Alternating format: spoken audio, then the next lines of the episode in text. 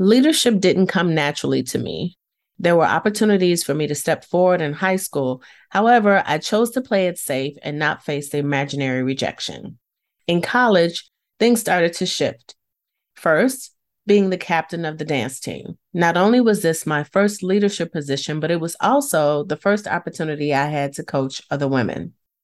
After that, the next role was president of student government, and those two led to being chosen as platoon sergeant in basic training. Over the next several years, I would hone my leadership skills by managing people from all walks of life with different personalities, religious and political beliefs, lifestyles, backgrounds, and those with generational trauma and those inflicting racial trauma. Join me inside the episode as I share with you my idea of what being a leader is. See you inside.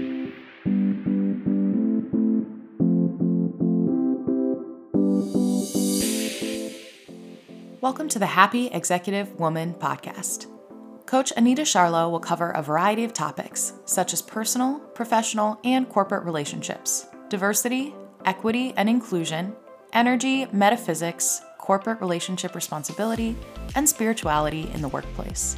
Be sure not to miss the Candid Conversation with Phenomenal Women episodes, where Anita interviews women leaders in their field about their challenges, triumphs, and ways in which they make their happiness a priority in both business and in love.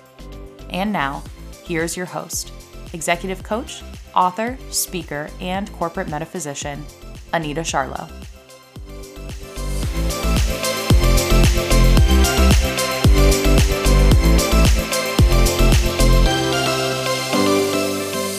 Introduction, I shared with you the different roles that I had in leadership early on in my career. So, if we add to the mix that of navigating and climbing the ladder in the military and corporate environment as a single Black mother who was also a domestic abuse survivor while getting multiple degrees and building a coaching business, you can begin to see why coaching leaders comes naturally to me. Let's not forget the years of personal development work learning from mentors, great managers, courses, books, and workshops that help me to grow through limiting behaviors, understand my insecurities, and provide tools to help me manage my way through them. Regardless of what I've experienced in the past, if I did not continue taking a good hard look at myself and working with my support team to continue my personal development, I would not be the woman you see here today. As a leader, you are responsible for continuing to develop personally and professionally. Being a leader means wearing multiple hats. At times, you may need to play the role of coach, therapist, cheerleader, motivator, healer, and sometimes even parent. When you decide to become a leader, though, you must recognize that it's no longer about you, it's about the people you serve. Hold on. Let me say that again. When you decide to become a leader, it's no longer about you, it's about the people you serve. By stepping into the leadership role, you accept the responsibility of being the best person you can be for the people under your command. So, you already know that I'm prior military. Well, imagine if I were trying to lead my soldiers into battle. Would they want a leader that did not have their, let's just say, ish together? or a leader they could trust with their lives. Corporate should be the same way. As a leader, you can't afford not to be there for your team, and your leadership will either lead them to follow you or to abort the mission.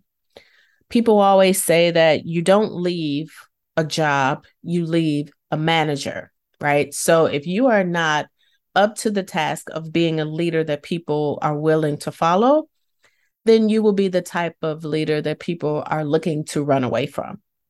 Now, I'm not saying you don't deserve to have a bad day or you always have to be strong, but if you are a leader, if you want to be a leader, then I need you to get up off your bottom and do what you need to do in order to develop in all areas so that your team doesn't suffer. A team will suffer due to bad leadership. No one is going to follow you. No one is going to accept what you're putting down or pick up what you're putting down, as we say, if they don't trust you. if they don't see that you can lead them. And from a leadership perspective, if you are managing people on your team who are used to being leaders in in their area, experts in their area, they are certainly not going to stick around if they are not able to function in that arena or if they can't learn something from you. So, you can only lead to the level of your personal development. Do I need to repeat that? I'll do it again. You can only lead to the level of your personal development. Those who make personal development a priority will not follow a leader that does not do the same. So I have a question for you. First, a statement, then a question. You are the example. Here's the question Would you follow you? take some time to journal through this and let me know what comes up for you. If you need help, you know where to find me. Until next time.